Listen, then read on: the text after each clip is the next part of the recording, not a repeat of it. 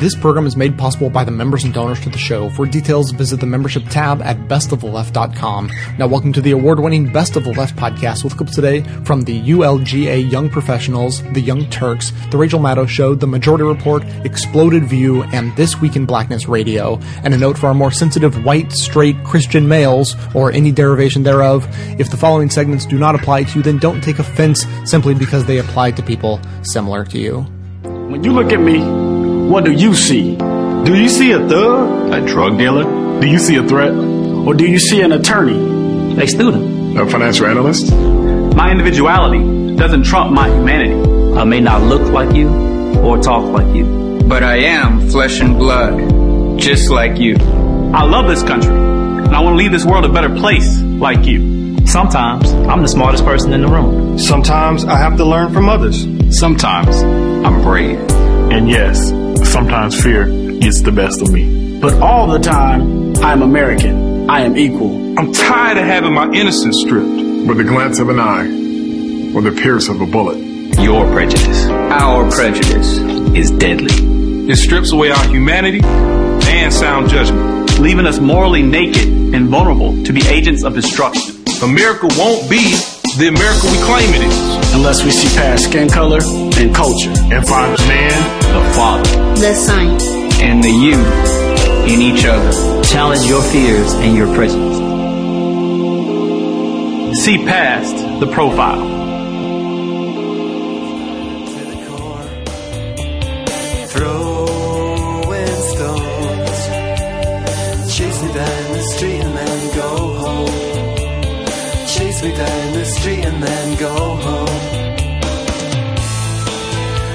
Not today. Wanna carry on. And the aim is not to burst into flames. Lamar County, Alabama is uh, currently holding a whites only Christian gathering. And uh, they do believe that Europeans and their descendants are the chosen people. However, they maintain that they are not racist. Okay? Uh, here's their quote. They say, Yes, we believe that the Europeans and their descendants are the chosen people of God. We believe this not because we think that the white race is superior, but because there is overwhelming proof in support of this belief. We do not back down from this belief because we are certain. Oh, well, that ought to do it then. well, I didn't know they were that certain. I thought it was just a silly belief, but it turns out they got this thing locked down. But there's overwhelming proof. They just don't know what the proof is. I wouldn't go to that event. It's supposed to be, it's a three day event, is yes. that right? I wouldn't go to that event because I know the food would suck. Just purely based on the food. Think Uh-huh. about it. Just a bunch of white people just cooking up stuff. It's not going to be very good. I love these guys because they're like, no, no, you don't get it. We're not racist. We just happen to know that white people are superior. Right, we have proof. Okay. All right, so I want to give you guys an idea of who these people are. Uh, so let's listen to Reverend William Collier talk about the event. Does this conference exclude black people? We don't have facilities. We're seldom ever, if ever have been invited to black Muslim events, and uh, we don't. Uh, we've never been invited to NAACP events, and uh, we've never been uh, invited to uh, join in jo- uh, Jewish synagogue events and stuff. He says it's not a racist event, even though members of the KKK will be there. But it has nothing whatsoever to do with any kind of racism or hate or anything like that. And anybody who would brand that as that would be a racist and a hater themselves, you know. The flyer does talk about a cross lighting ceremony, but Collier says one will be burned for religious purposes only. So our uh, rendition of lighting the cross is uh, opposition to tyranny. Okay. I, what I don't understand is why they're bothering to pretend. I know. Like, so you're doing a freaking cross burning. You say it's for whites only. Why bother pretending that you're not a racist? Like, I don't get it. Like, what's the trick? What's it They're like? only as racist as the NAACP because the NAACP hasn't invited them to any of their events. I So- think that guy and Brad Pitt's mom should get together and do a TV show. Actually, I might watch that Yeah. though. Like, that guy's a character. That guy could replace Regis. What do you think? Oh, poor He- Regis. he's the worst. Let's just say you're for this real hateful white. This this white power sort of this is a KK rally. I mean, let's just be clear about it. Mm-hmm. I mean, what did they call it? A cross lighting? No, it's a cross burning. Come on, folks. Um, I love that euphemism. But if that's going to be your guy, if that's the face of your weekend, you really need to hire a new publicist or get get new spokesperson. You got to have teeth. You can't have you can't look like that in America. Well, he did have gonna- beautiful hair. and a pretty mouth. Okay. now, now that's the thing, though. I- In some ironic way, it, it actually helps our cause for people not to be racist, because then you think like, do I want to be in the in the same room with that guy, especially that room? Okay, the one part of his story I believe is he says we don't have room here for uh, you know uh, blacks and stuff. And you saw the shack in the back, and I was like, well, maybe they don't. Yeah. Like, like there's Yeah. some chance. Close the laundry door. Tiptoe across the floor. As an anti-consumerism advocate, I'd like to encourage you to shop less, don't buy things you don't need, and only buy the necessities from local, independently owned businesses. That said, if you don't take this good advice, then at least there's a way to shop that helps support this show at the same time. Simply click through to Amazon.com, just one of the major companies under constant boycott by one liberal cause or another, from the banner posted at bestoftheleft.com. Better yet, click through just once and bookmark that link to use every time you shop. Your shopping experience will be identical to normal. It will cost you nothing extra, but 7 to 8% of the cost of your order in soulless corporate blood money will be siphoned off and used to tremendously support the production of this show. Thanks for doing the right thing, whatever you consider that to be.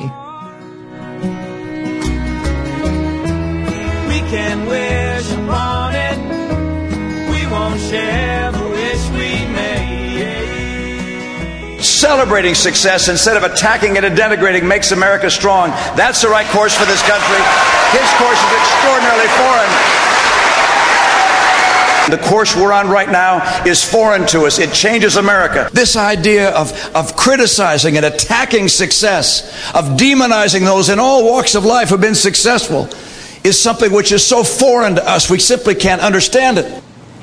Mr. Romney himself now pushing the line that President Obama is kind of foreign.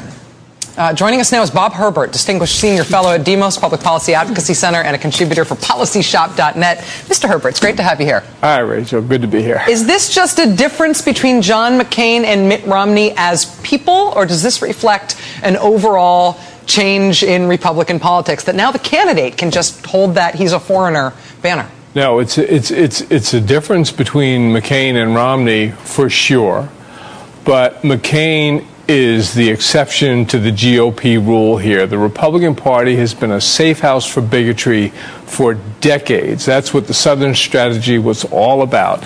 You know, we're in the process now of canonizing George H.W. Bush, but it was George H.W. Bush who gave us those Willie Horton ads in 1988, and Ronald Reagan, who's already achieved sainthood in the GOP, he started his general campaign in 1980 in Philadelphia, Mississippi, and that's where those three civil rights workers were killed. And that was just, eh, to me, such a reprehensible thing to do. I was um, uh, good friends with the mother of Andrew Goodman, one of those um, uh, civil rights workers who was murdered. And um, she died a couple of years ago, and I am still good friends with his uh, brother, David Goodman. That family never recovered from those murders. And to give aid and comfort to the people who killed that young man, who was only 20 years old at the time, is just beyond the pale as far as I'm concerned. Safe, the, the Republican Party as a safe house for bigotry is st- strong terms, and you're making the case for why you're using language that that strong. I wonder, though, if, as a matter of political practice, the country is also a safe house for that kind of bigotry. I mean, the, the, the thing that underlied that whole Fred Davis proposal earlier this year that we would, uh, that the, that the, we'd see the, the, the Republican candidate run against President Obama as the other, that whole weird metrosexual black Abe Lincoln thing.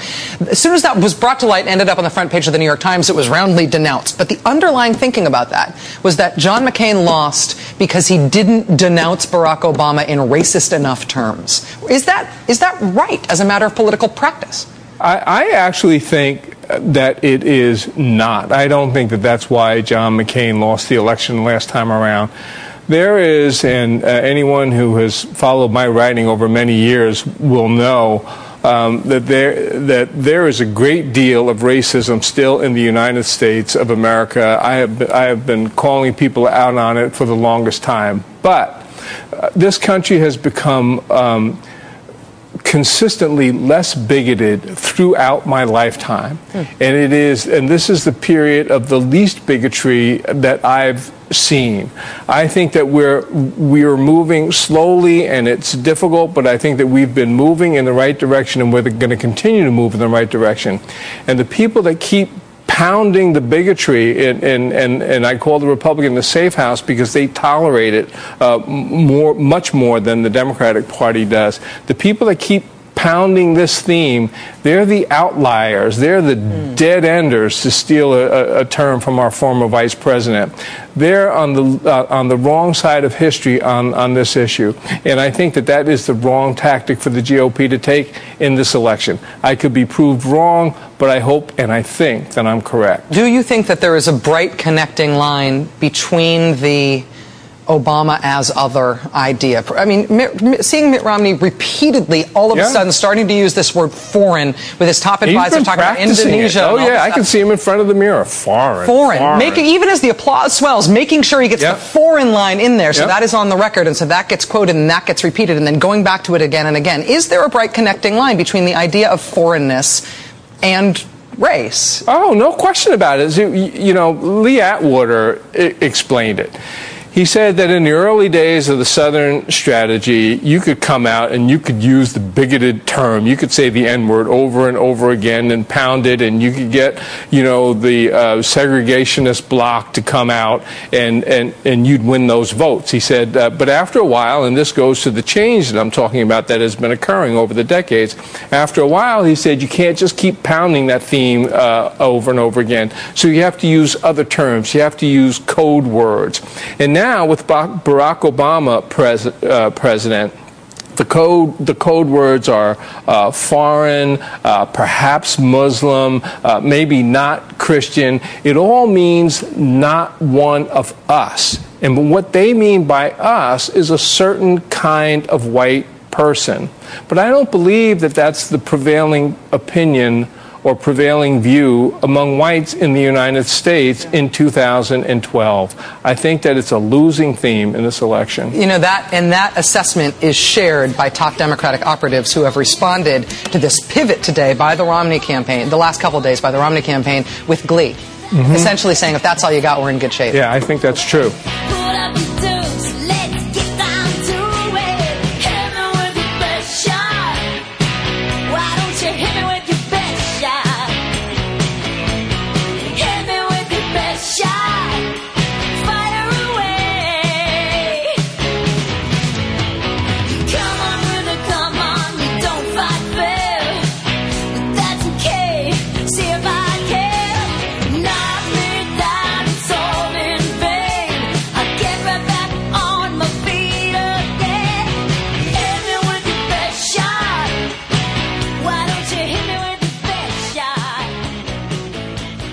A black couple in Crystal Springs, Mississippi, has says that a predominantly white Baptist church refused to let them get married because of their race. Charles and Tay Andrea Wilson told local television there that the day before they were to be married, the pastor of the First Baptist Church of Crystal Springs informed them that the ceremony would have to be moved because of the reaction of some white church members. Even though these people had att- attended this church regularly, they were members of the congregation.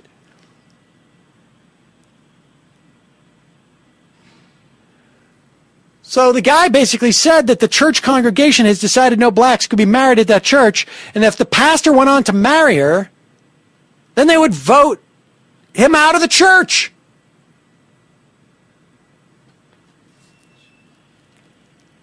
It's probably what Jesus would want. Right? I mean, what were the things that Jesus taught about? Like, easier to get into heaven uh, than a for than for a rich man. A rich guy getting in heaven is easier than a was it a camel through a eye of a needle. and uh, black people should not be married in white people's churches. I think those were the two. Those were the two big ones. I think I remember. I don't, I'm not. I have to say that I never received any Christian education, so I'm not 100 percent sure. Interesting that Jesus was self-hating. Well, you're just you're you know he was tan. I don't know if you've seen the pictures of him doing this. He looks white to me. The photographs, the the live there photographs. yeah. yeah. Dr. Stan Weatherford, the church's pastor, was forced to perform the marriage at another church after he was taken by surprise at his congregation's outrage. This had never been done he- before here, so it was setting a new precedent. This horrible precedent of two black people being married, or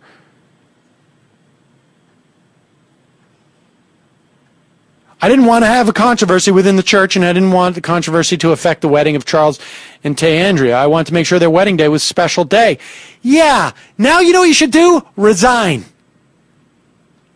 Do you re- are you really going to go up and preach to a church congregation that thinks it's controversial that black people should marry? I mean,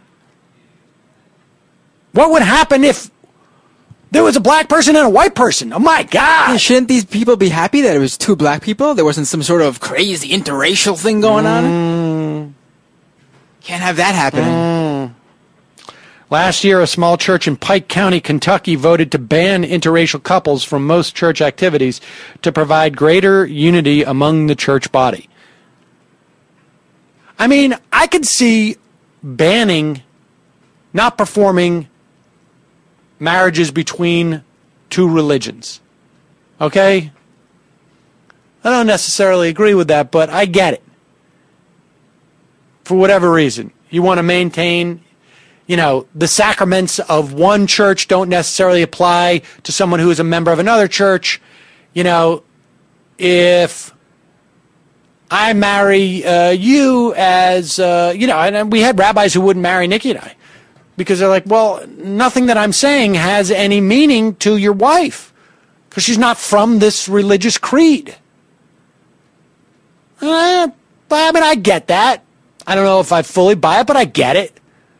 But if you've got members of your church and it's just the race, just their color, I I would, I would, uh, it would make me wonder why am I going to a church? Does Jesus really, really support this? Is it any less meaningful to a black person who attends a Baptist church? What the Baptists do to marry, is it any less meaningful because they're black? I don't get it. Jesus really hated change. Jesus, this is the one thing about Jesus that people didn't know. He was always very uptight about change. Yeah. When he when he when he died and had to open the gates of heaven, you know, he was like, "Oh, come on, Dad, do I have to? It's never been done before." It's, it was very awkward. And then Jesus found out there were black people. Apparently, uh, black people were invented, um, you know, sometime like in, like, about five, ten years after he died, the first time or the second time. I'm not sure. Well, it's dark in the city. I've lost my pride.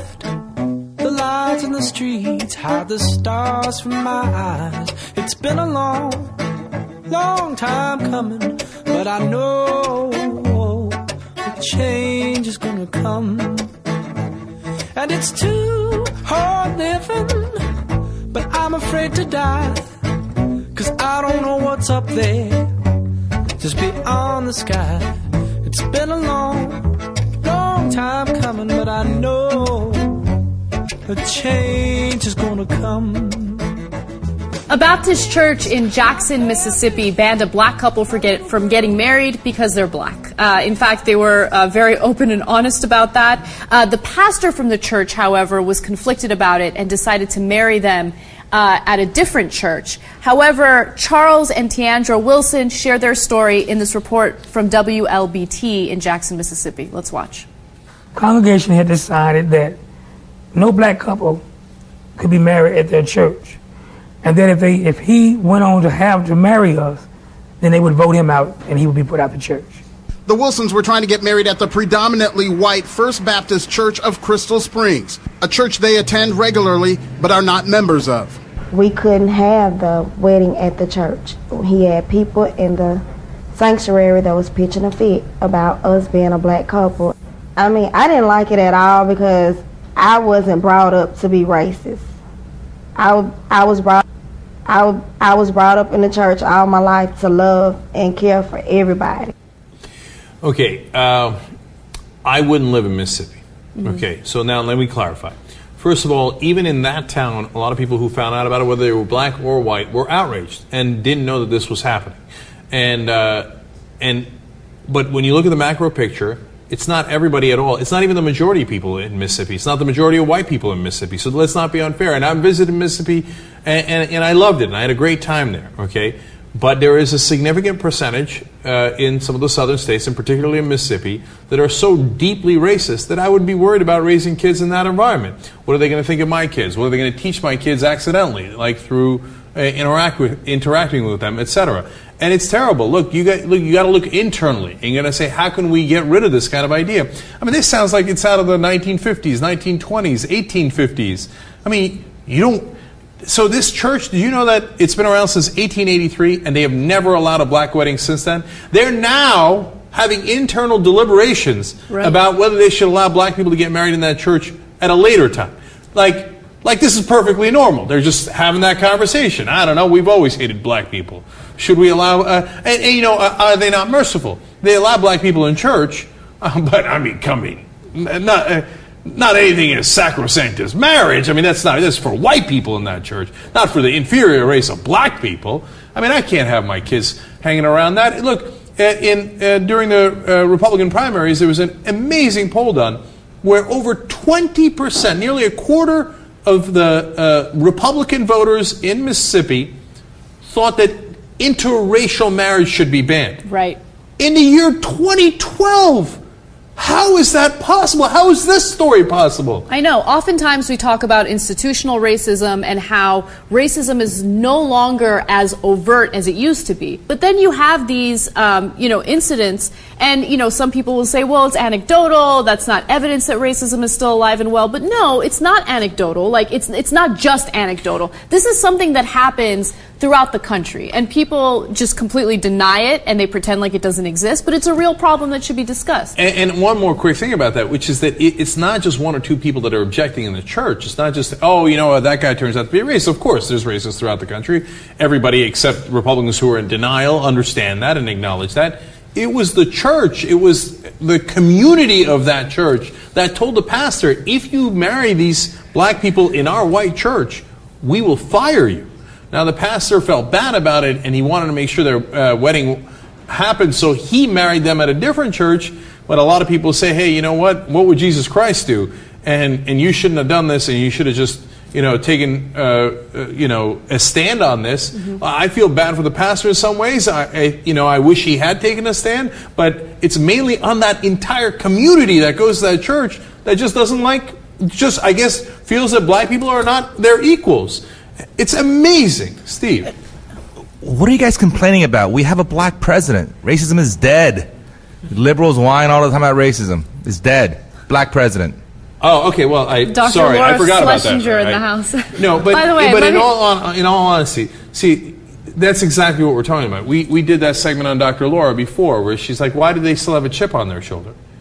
Because you didn't live that life, Dr. Laura. You you don't know what it is to walk a mile in their shoes. You never had somebody say, "Hey, you know what? Maybe we shouldn't. She's inferior. Maybe we shouldn't let her her kind get married here." I mean, if they had said that about her ethnicity, I think she's Jewish, and they say, "Oh, we're not going to let Jews get married around here. They're not good enough." What do you think Dr. Laura's reaction would be? Do you think she'd say, "Well, it's okay because um, the president's chief of staff was Jewish"? So, what's your complaint? No, that would be a significant complaint that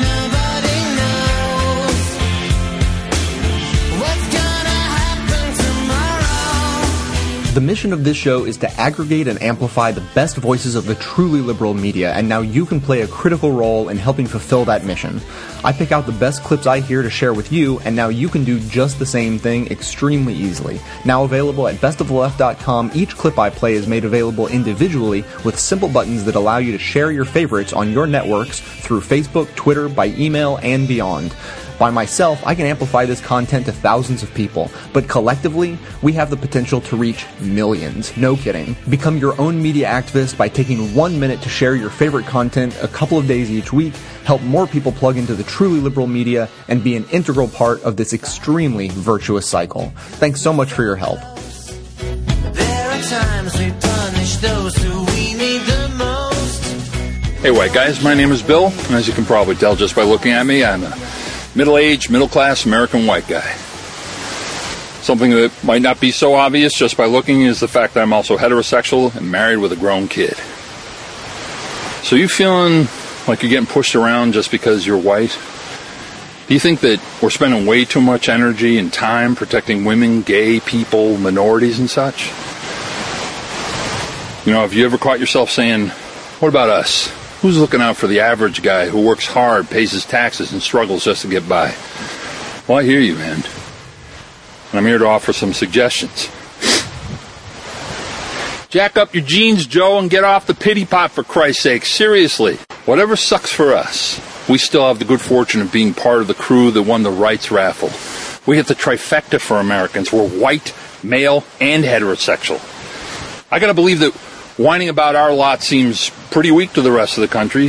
It's kind of like Donald Trump grousing about the view from his penthouse to some poor dude living in a cardboard box.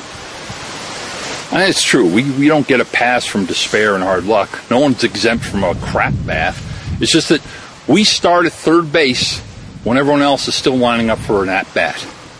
You know what? I promise you that I'll be right there with you, screaming on the internet or chanting at rallies the day that 83% of Congress is made up of women and they ruled that life begins with ejaculation. That would just be wrong. Or the day that one in 10 white guys are locked up in prison. And man, you know, I promise you that I will join you on the streets protesting when we hear about gangs of gay and transgender folks beating bigots to death. That'll be me right up front yelling the loudest. Hell, the day that we white guys statistically make less money as a class, enjoy less freedoms, account for the disproportionate majority of, in infant deaths and unemployed. I'll join the chorus of rage and I will fight until I drop for the fairness and justice that we, the oppressed gringos, so richly deserve. But until that day, if that day ever shows up at all, I think it's in all of our best interest not to embarrass ourselves by moaning, What about us? Instead, we'd all be a lot better off if we focused our energy on the actual dicks who are punking the whole country while we squabble over the scraps. And unfortunately, most of them are white guys too. I'm just saying. Let me tell y'all what it's like being male, middle class, and white. It's a bitch if you don't believe. Listen up to my new CD, Sham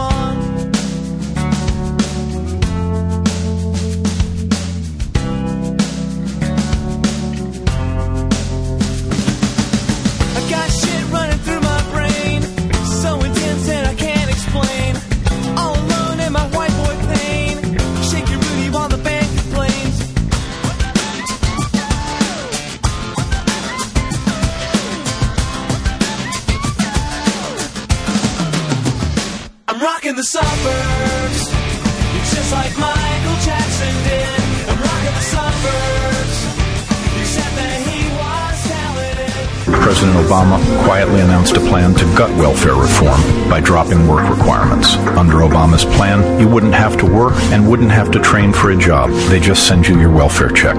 And welfare to work goes back to being plain old welfare. That is not true. As a factual policy matter, that is not true. But it is out there. And strategically, it seems to be part of the Romney campaign's new bid to try to change the subject away from what everybody else has been talking about for weeks now, which is their own candidate's refusal to release his tax returns. This is a new gambit from the campaign, part of an effort to start talking about anything, anything else, even if it is what I believe to be obvious dog whistle racism in this newest campaign gambit. Joining us now is Melissa Harris Perry, host of the great MSNBC Weekend Morning Show with the same name. Melissa, it's good to see you. Thank you for being here. Absolutely happy to do it. Is this uh, Newt Gingrich's food stamps president redux? Is this uh, President Reagan's welfare queen attack redux? Is this is this anything new, or is this part of a pattern? Well, well, don't don't miss it. There's another part of that pattern, and that is um, President Bill Clinton's welfare reform redux. In other words, what I want to be really clear about about how African American um, single mothers who are in circumstances of poverty and trying to raise their children in difficult circumstances. That's what we're talking about when we use this kind of welfare queen boogeyman. And certainly, um, Ronald Reagan and uh, his Republican predecessors, uh, excuse me, the, the people who came after him are, are people who who gave us that language, who stoked the fire of it in both local elections, like Jesse Helms that you pointed out earlier around affirmative action, but but also um, uh, uh, George Bush's campaign and, and Willie Horton and all of that. But it is also the tactic that was used by Bill Clinton to move the Democratic Party nationally far enough to the right to win the votes that, that turned the party in part into, I think, a much less courageous party around questions of race. And so, you know, earlier you were pointing out the importance of talking about women's reproductive rights and going right at that and saying Democrats are going to be brave about this and make this an issue on which they will run. Well, the fact is, Democrats are going to have to eschew the legacy of Bill Clinton and go right at this question of racial equality. On the issue of policy here, though, one of the things that I think hamstrings the the Obama campaign on this is that they've made essentially no policy on welfare issues, uh, th- at least nothing that sparked this. I mean, the waiver, the request that they have granted from these Republican governors is a very mild change to this policy that will play out differently in different states depending on whether or not they get these waivers, whether or not they use them. And it doesn't actually have any national political implications because there is no national policy change except to give states a little more flexibility. And so President Obama isn't isn't doing something here that he can campaign on. It, it's the attack seems to be the political act here, not the policy. Absolutely, and, that, and I think I think those are the two pieces. So on, on one side, there's a policy point here where the president is actually contributing to a kind of states' rights philosophy, right, w- which the Republicans claim to be at the center of their own political ideology is this idea of states making their own choices. But we know that the conservatives tend to only want that if they believe that states are going to make choices that um, track towards conservative policies and, and ideological positions. So, for example, they're not very interested in state by state marriage equality. they are very interested in state by state reductions of Planned Parenthood capacity, for example. So, on one hand, there's this, this policy issue where the president can say, look, I haven't made any serious change, and to the extent that I have, it actually moves towards states' rights, and that's what you guys claim that you like. But I do think on the question of tactics and this position that you can use African American bodies, and particularly the bodies of poor black women, as a boogeyman, as a wedge that can, that basically, right, the goal here is to distract white women who, if they pay attention to what's going on with reproductive rights will overwhelmingly choose President Obama and congressional Democrats to encourage them not to think about that issue, but instead to stoke racial resentment pri- primarily among white women voters in order to get them to vote their race rather than their gender.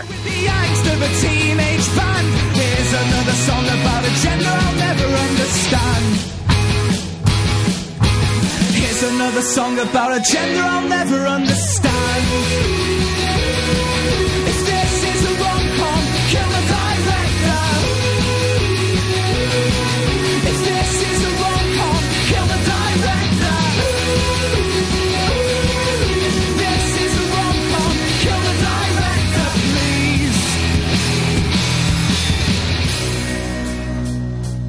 Is uh, pretty stunning. Coming out of Tufts University,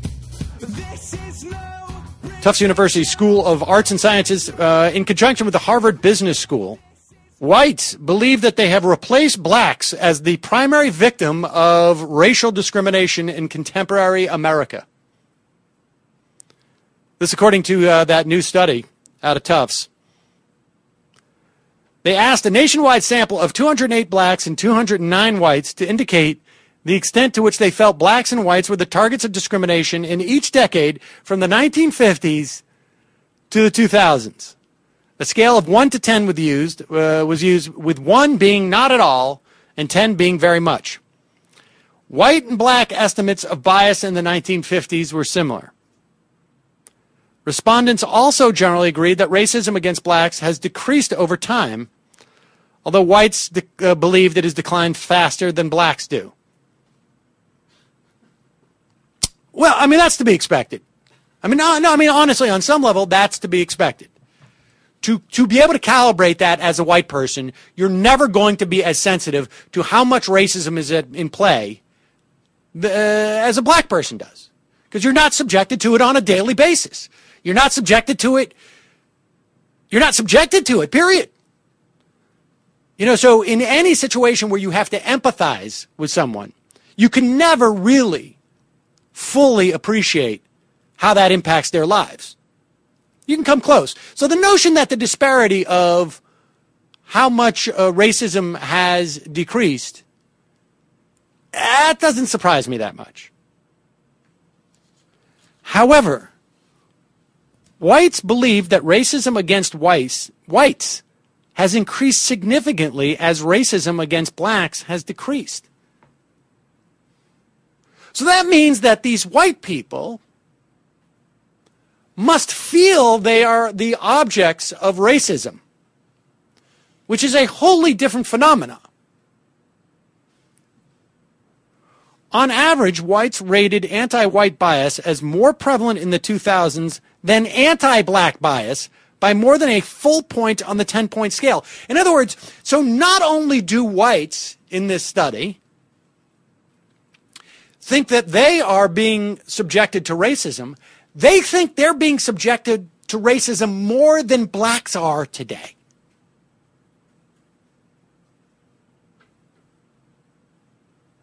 Moreover, some 11% of whites gave anti white bias the maximum rating of 10, compared to only 2% of whites who rated anti black bias a 10. You know what the, the, the, the, the subtitle of this study could be? Whites are the biggest bunch of whiny ass TD babies. This is this is just stunning. How completely divorced from reality do you have to be? And the irony is, of course, is that this story uh, was, or this study was taken, it was at least uh, performed by researchers in Boston. And in a moment, I'll talk about that TSA story coming out of Boston, where Boston TSA security personnel have been targeting blacks and Hispanics so much so that their fel- that 30 30 other of their fellow TSA guards or security personnel have been saying like there's a problem here. Just stunning.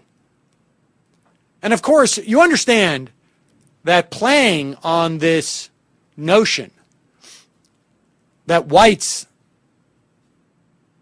feel that they are more a target of racism than black people.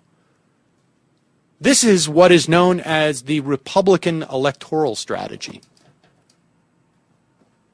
It is why you will see these ads about welfare giveaways and Obama being angry and hateful. It is because it plays in to this notion that many whites apparently have that they are an oppressed majority because they're white. Just, I don't know. I don't even know what the word for it is. Ridiculous? Sickening? I don't know.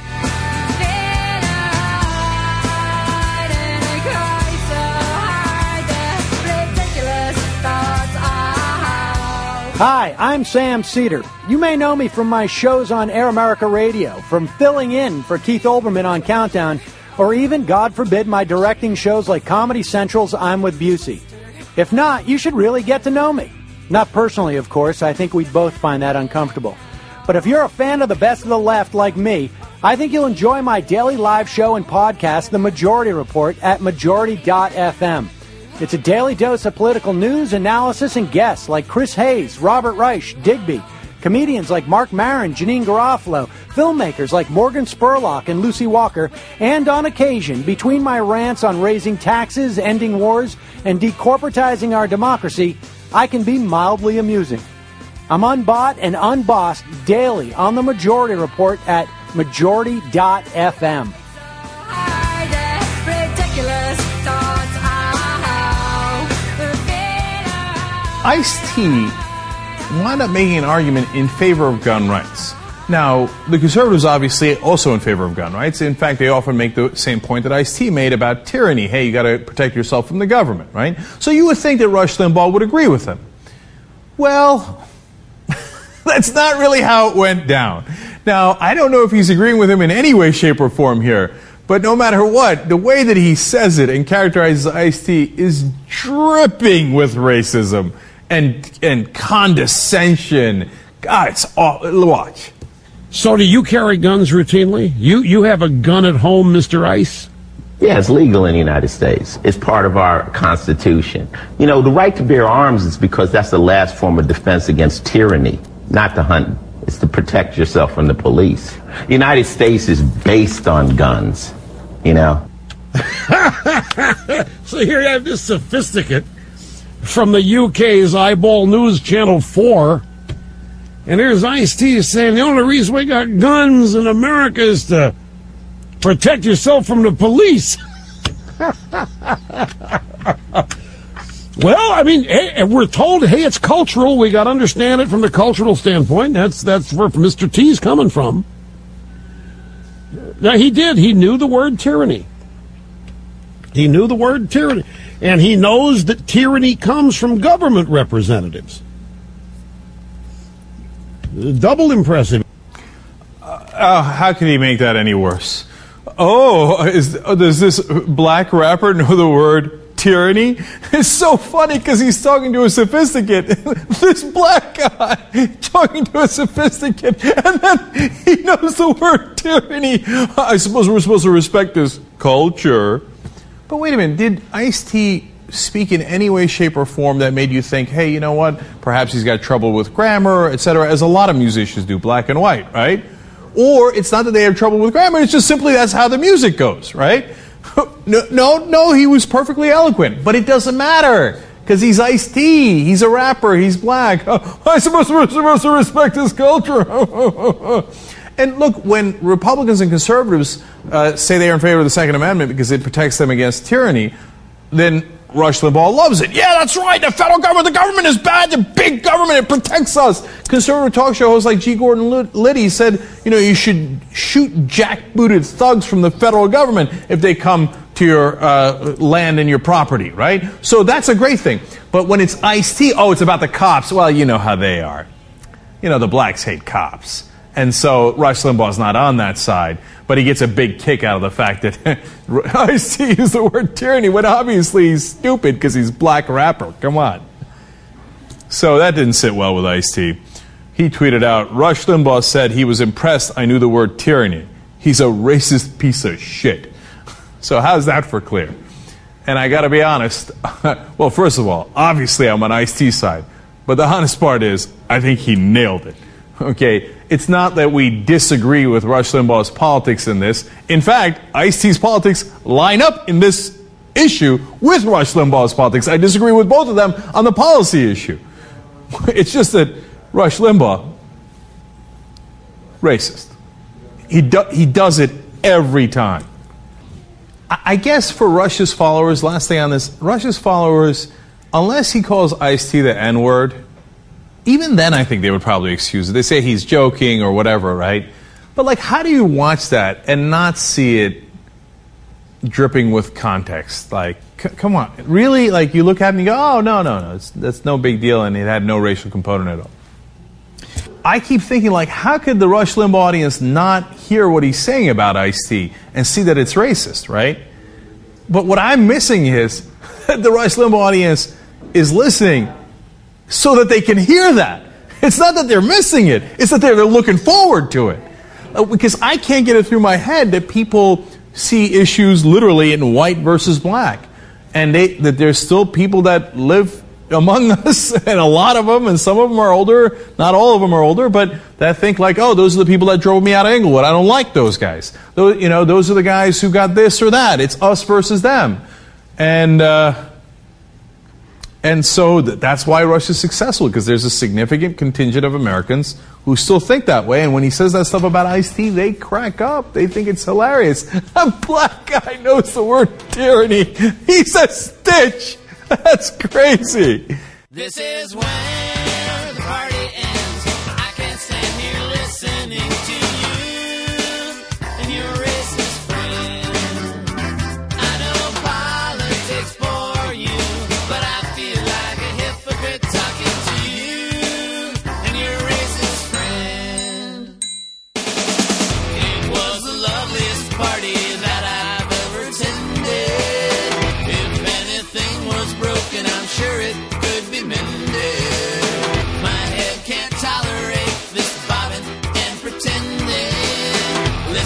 some bullet head the madness that he's saying. This is where the party ends. I just sit here wondering how you stand by your racist friend. So, Aaron, you remember the story we covered of NYPD having a secret unit that was spying on Muslims not only in New York but in like Jersey and stuff, right? Yeah. We talked about that and we Mhm. talked the implications of that and, you know, what we, uh, didn't report on, cause I looked back at, uh, listened back at the episodes is that there's a federal case, uh, going on, um, that some of this information is coming out, you know, is the reason why a lot of this information came out. We talked about how the, the, uh, their, New Jersey efforts were discovered. Remember, like the guy, that, the super that just walked in to an apartment built, you know, to an apartment was like, "Hey, why are all of these NYPD stuff?" And like, or one stupid thing. But so in the middle, um, it's, it's been about six years or just over six years um, that uh, they've been doing uh, this secret um, spying. It was called the Demographics Unit. Um, it's come out through court testimony that was unsealed um, la- uh, Monday that all of the things that they did over a six-year period and chronicalizing all of these neighborhoods and spying on people and all Saved that stuff like so that. So many lives. No. What? What do you mean? No. It never generated a lead or triggered a terrorism investigation. You mean tell me there were 0 for 70 instances, just like, so 0 for whatever? Nothing. They, they didn't even find like a like a jaywalker. Nope. Anybody not pay their electric bill? Nope. Something. Can't be staring at people for years and just got nothing. Nope. Did, did, did any one of them late on their cell phone bill payments? Mm. I mean, uh, uh, something's got to give. If you staring at people for years, there's got to be something. I would imagine you have to, you have to, you have to come up with something. Yeah, well, the the specific uh, there, this was during a dep- uh, deposition um, back in June. The the testimony came um, out of this federal civil rights case, um, and the assistant chief Thomas Galati or Galati um, said none of the conversations the officers overheard ever led to a specific case. He said, I never made a lead from rhetoric that came from a demographics report, and I've been here since 2006. I don't recall other ones prior to my arrival. There's always a possibility, but I'm not aware of any. It's nothing like they didn't even like like say playing like a Street Fighter and they just turn off the Xbox in a huff in the middle of a game. Nothing. Walk outside barefoot. You don't like that one, Elder. When he was walking outside not barefoot. illegal, apparently, though, unfortunately. all right. Well, you know what? At least the uh, NYPD uh, is at least. I mean, yes, this was a, this was a problem, and this is something they're probably being looked into. But but I mean, the fact that we know about this, this probably means they're working on it, and that uh, the fact is that it's not that big a deal. Like in New York, we really do we really do respect the police, and then we know that they are just a strong uh, uh, uh, force that really tries to protect everyone equally and fairly. No. Damn it, so how many, no. so how many cops are just sitting there staring at blacks and Spanish and, and Muslim people, just staring at them? just staring at them all day. The- How many? How, what percentage of our police force is just assigned with staring at brown people? I don't have that statistic, Aaron. Um, I can look into it. I don't believe that it's probably there. There is a statistic that I have though, Elon. What statistic do you have? Majority in New York City see police as favorable to whites. What? No! That's impossible. That's, that's not true. Just no. That's- where's the science? Well, I hear no science in your words. Uh, 80%. No, that's not the right uh, statistic. It's actually 64%. Um, uh, uh, uh, uh, feel that there's a favor, a favoring uh, of whites, but uh, specifically, uh, 59% of, pe- of people believe that um, uh, whatchamacallit, uh, whites are treated better than blacks. Uh, basically, uh, the, the, the, the majority in, um, in New York believe that. Uh, of course, when it goes to uh, different groups, I believe it's 80% of black people believe that um, whites are treated better, and about 48% of uh, whites believe that. Uh, and uh, it, it, it was uh, it was a study that the New York Times uh, put out yesterday, and uh, I ended up uh, covering that today uh, on on elongated thoughts because I, I one I, I it was one of those studies that you know we talk about that you kind of just go seriously. This is a study that you did that you that that, that people feel like uh, whites are treated Snooze. better. It's not news. We've known this forever, L Joy. Snooze. But the fact is, they have to. Uh, they they they now now it might be news, um, because you know, hey, hey, the New York Times said it, and now it's out there, so maybe it'll be news now. But the best part about it was there's a quote. I just I literally just tweeted out the quote while we're while we're on air uh, because that was the quote that stuck out to me the most in the article. It was uh, there was a, a woman that they interviewed, and uh, I, I, I quoted it saying, uh, "But some New Yorkers, while conceding that the police show favoritism for one race over another, said that the stop and frisk tactics ends ends justify the means." If that's what it takes, I find it acceptable, said Janie Kipnis, a 58-year-old uh, special education teacher from Brooklyn who is white. She said that she thought that officers single out minority groups, but that if you look at the crime in New York, it's less white people. That's just the way it is. Quote, I wouldn't want to be stopped and frisked, she's added, but if you look at cities like Detroit and other cities that have a way higher crime rate than New York, I think New York has to be doing something right. Yeah. And that right there is the problem. And why I want to set things on fire. Um, and the fact that the reason, and probably one of the reasons why this still is allowed to happen, because like I said, at least 50%, uh, 52% of white people totally think that, uh, one, there's no, uh, mistreatment at all, and then the, even a part of the percentage that do think that there's favoritism still thinks that we should in fact be uh, basically discriminated against. Because in all honesty, if you want to break down what that quote means, that's what she said. Yes. This is, uh, listen, we gotta check them and we gotta constantly, it's not fair and I probably won't be stopped, but we gotta continue doing this because, you know, I mean, what, uh, they, they're, they're committing all the crimes. They're all crimey. They're all, they're all crimey, crime, crime, crime, criners. That's right. Crimers. Crip crime. Remember the crime, Crime rate. crazy. The crime rate is in our hands, Elon. Hmm? Crime rate statistics are in our hands. I, uh, what, I mean, so what, at, at what point, I mean, like, it, it- it's one of those situations where, what do you do then? When people who even understand that, yes, yes, this is wrong. Yes, you are, yes, there is discrimination, but nah, y'all gotta do it though. Y'all gotta, y'all gotta do what you gotta do. Yeah, I mean, I gotta be safe when I'm walking down the street and I'm trying to, I'm trying to, I'm trying to walk my dog and everything. I can't have all, all, all the dangerous Negroes coming at me what. I mean, it's not fair to the, the innocent Negroes, but the dangerous Negroes, I mean, ah.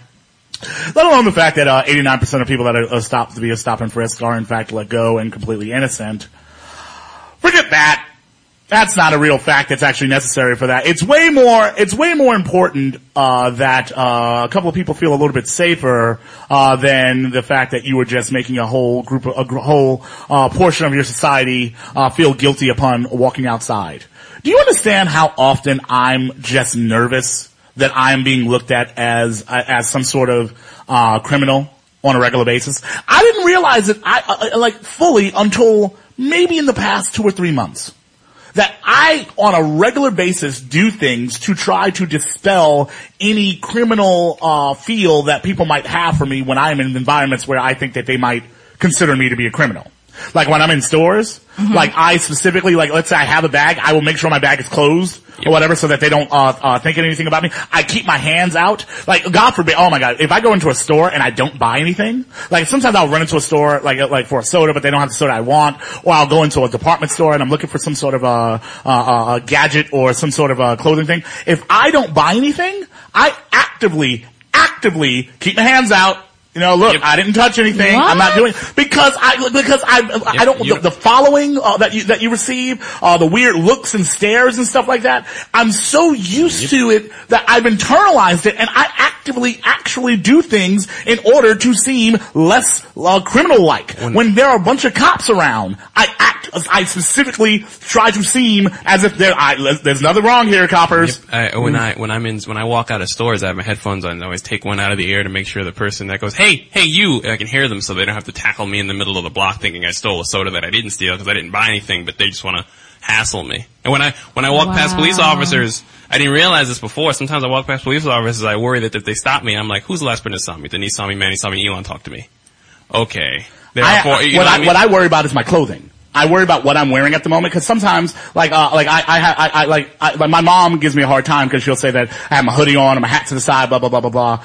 And sometimes I'll be outside and I'll, I'll think of what I'm wearing and I'll see cops and I'm like, crap. Is this a really easily uh, uh, mistaken thing? Like I'm wearing a black hat, black shirt, and jeans. That is that is that is uh, public enemy num- number one right there. That's not. There's nothing defining about what I'm wearing right now. I can easily blend into a lot of things. I th- th- these are the things that go through my head when I'm outside in the street, and I would, I, I, as much as I talk about and all, write about this stuff, half the time I do not even think of it as being abnormal. Wow. I do. I, I, it's, not, it's not even a question. It's just like, oh, this is how. And I'm wondering. And part of it, I, I, I believe, it's the training that we got because our parents didn't want us shot and killed. Right. So actively, I specifically am trying to make sure, like, listen, hey, well, I'm, you, I'm, I am, uh, I, I, my, my tone, like, if I am quite, uh, good afternoon, how may, how may I help you? I'm sorry, I don't, I, I'm unfamiliar with what you're speaking of. Like, I am, I am very, very, very careful. I'm very careful about being seen as being threatening or menacing at all. If I say, excuse me, I'm uber, uber polite. Mm. Well, that's the difference also of, you know, black males versus, you know, black female. I mean, there are certainly obviously things that I know that I can and cannot do and all of those things because I'm a black female, Mm-hmm. Mhm. maybe on a professional basis or things like, but I don't live my life by every day going in and out of stores and doing like, like that. It's, it's, it's literally just, it's the norm. I like to make sure that every, like I said, everyone, uh, people have spoken to me just in case they want to pin something some other dreadlock person did on me. Mm-hmm. So everyone, so now is like, like rapport, like, you know, you can look and find out where I've been for the past 10 hours. And I also recognize there's a difference because, and I've discussed this before, being raised with exceptionalism, that I also don't do that, you know, do that as well. Like I don't, and you guys have talked about it before where we go places or whatever and they were like, you just walked in there and acted as if you were deserving of, like I was raised with exceptionalism. And I believe, and you know, what? I think that is also why I sometimes when me, like we always talk about L. Joy, uh, uh, L. Joy walks around like she got white privilege, we go and completely confused as to what she's Yeah. doing because El, like, like I'm so used to specifically not doing certain things and specifically being very careful and not wanting to be perceived in some a particular manner that like I wouldn't dare do some of the stuff that L. Joy, uh, yeah, and does. you deliberately, you try to halt me from doing there, you know, we've been doing Out of fear. like, oh my god, what are you doing? And I'm like, if you, boy, if you don't calm down and let me, and, and it freaks me out every time. And I like it's it's when you start to just start to go down the list of things that you're doing that you actually are trying to not have a problem or issue with. It it's it's it's weird It- and and it, and it's and it's scary and it's sad. It's genuinely sad that, that you, have that, to live your life like that. but- Do you but think I if, if I had to, if, if, if- not, not to say no, if I if it was just about I have to do this, so I'm doing it. But the fact is that I don't notice it as a problem anymore, L. Joy. The fact that cops, uh, uh, that that that uh, uh, uh, that I just accept that if I'm trying to catch a cab, it probably won't stop. But if my white wife's trying to catch a cab, then the uh, cab will stop. And I've just accepted that as part of being in uh, being in society. Mm-hmm. That's just it. That when, uh, when, when, when, uh, what you call it, if I get loud, everyone will perceive my loudness different from when other people get loud. Right.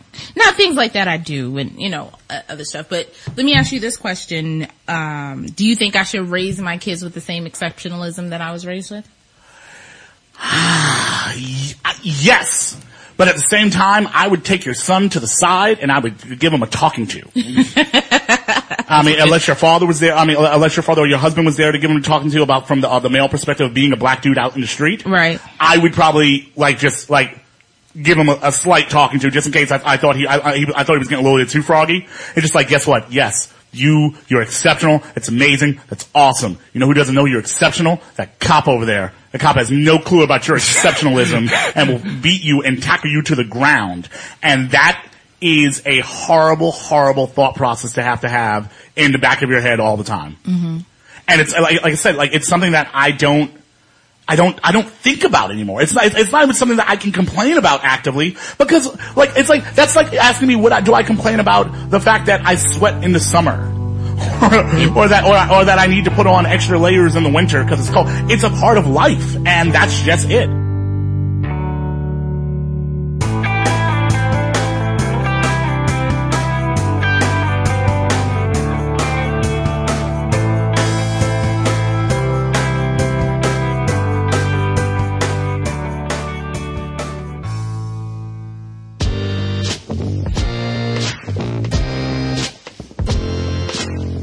Jay, this is Jessica from New York. I'm calling about your show on women's issues um, and the story on the train. Uh, it made sense to me too, and based on my experience with the church, you know, uh, or the Christian church in the United States, guys will open doors for you, they're pulling out your chair, they want to pay for everything, even the, you know, the benevolent chivalry, the more troubling, oh, quit your job and let me take care of you. Um, while at the same time expecting that their wives be submissive to them because that's what the Bible says. And, you know, all the other deeply troubling misogynistic themes, racism, xenophobia, genocide in the Bible. That combination, I think, is pretty oppressive. And, uh, that's, was that sense that you got, I think. And after thinking about it, I had that same sense. So I appreciate that comment. Love the show. Keep up the great work. Hi Jay, this is Mara from Pittsburgh, and I was just calling to make a comment about your story from the August 21st podcast. So a little bit about Mother Jones first. So Mary Harris Jones, her nickname was Mother Jones, and she's the namesake of the magazine, Mother Jones Magazine. Uh, she was an Irish Catholic immigrant who came in the late 19th century and married an American iron worker. And because of that, saw firsthand the incredible labor problems and inequalities of her time. After losing her husband and all four of her children to yellow fever, she moved to Chicago and became a labor activist. She raised hell, and those were her own words. She organized unions, fighting for workers' rights, against child labor. She was a hero to the working class all across the country. And one U.S. Attorney General even called her the most dangerous woman in America. But interestingly, she didn't believe that women should have the right to vote. And she really stayed away from labor disputes that involved mostly women, like um, strike, uh, garment workers' strikes, because she believed that a woman's place was in the home. And she said that she feared any kind of equal rights legislation because she thought it would prevent men from doing one of their most important jobs, which is taking care of women. So obviously this this was a long time ago, but it's just one example of someone who, for most of their actions, we would call a progressive, but who held beliefs that are in sharp contrast to what many of us as progressives think about women. And the point is that there are many people, many men, who can have otherwise very progressive views on a wide range of topics, but nonetheless see women as weaker, lesser, or um, in need of the care of a man. So obviously, I don't know anything about the guy on the train. I know less than you do. But the story you told didn't surprise me at all. From what you said, he seemed like he could be like a lot of men that I know. Women first, not because the men respect them, but because they need men to take care of them. I don't think this is an uncommon attitude at all. So, just my two cents. Thanks for all your work. Great show. Bye.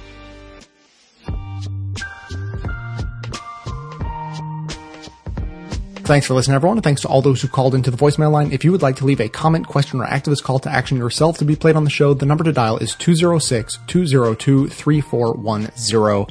So I received an email on this subject. Yeah, I mean, I received more than one, but uh, uh, among all of the emails and voicemails that I've gotten, this one uh, sort of did the best job of helping me rethink my own position and, and solidifying my own perspective on it because it challenged me in, in a really good way. So I'm going to do my best to uh, go through this and respond as I go. So this email came from Lee W.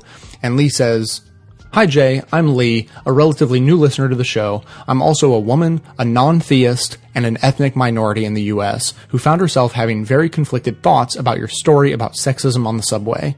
While I believe that I would have thought that the man's motivations were questionable, something about your reaction to him also rubbed me the wrong way as well. Listening to the follow-up show and to the reactions to your anecdote that you opted to play, my thoughts became clear. Everyone made a mention of the man's supposed religion and background. There was a gentleman whose call you played that expressed the sentiment, quote, why be so occupied with his sexism when there's so much worse going on, unquote.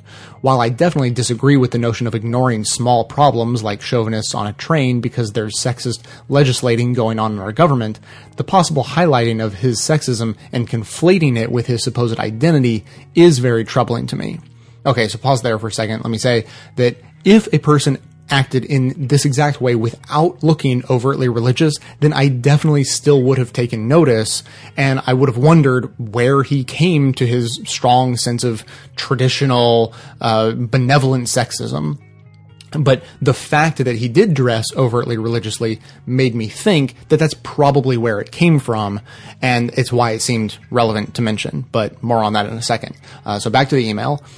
In the relating of this tale, the focus, whether intentional or not, to what appeared to be the man's religion and or cultural roots struck me as, quote, othering his sexism, as if it's so much worse or so different, you could never be that way. While I cannot know what was going on in your head and in your heart, I got a feeling that subconsciously you were thinking in the beginning, you know how those Muslims are. And later you were glad to be proven right. Okay, so pause again. This is a tricky nuance because I definitely didn't think that he was misogynistic because of his cultural background, that, you know, that he said something really overtly misogynistic because of it. I did speculate that his benevolent sexism could have come from his religion, but I definitely didn't think of it narrowly, you know, regarding the Muslim faith, you know, as if a follower of any other religion wouldn't be capable of the exact same thing. Now, after posting the original story, I, I actually really regretted specifying which religion I thought he was. Uh, I thought the fact that he was religious was relevant because it's a somewhat safe bet that that's probably where he came across his sort of arcane traditional views. But, you know, for instance, I withheld his race because I didn't think that was relevant. And, you know, now the more I think about it, the more I think that, you know, mentioning that he was religious may have been relevant, but noting the specific religion really wasn't. Uh, okay, so continuing on with the email. It's hard to know how much the man's appearance played into your observance of this example of sexism, or if this situation would have struck such a chord with you if it involved a man who looked more like yourself. I also cannot know if this man you encountered was sexist because of his religious or cultural background, because I, and I think most people, can see such actions being performed by, frankly, an American of any race or background because sexism is so grounded in America. It's not just a Muslim thing or a Middle Eastern thing. Pause again. Absolutely, total agreement. I certainly didn't think uh, that this style of chauvinism was limited in any way uh, to Muslims or even to religious people in general. Uh, continuing on, she says, like I said, I don't know and can't know how much of your reaction was because the man looked different, but I think it's entirely possible that it did figure into your reaction to some degree. I think that others might have the same impression. I also think that whether or not that was your intention, it's important for you to know that's the way you might have come across. Thanks, Lee.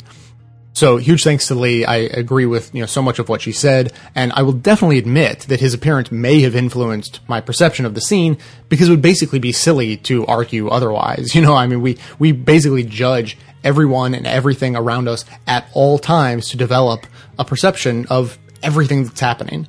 So in terms of his being religious, you know, I'm not terribly shy about admitting my distaste for religion, but that feeling really is spread pretty evenly over all religions. So I don't think his particular faith prejudiced me any more than any other would have. But the real takeaway from this today and the big realization I had is that religion is just organized tradition at its core.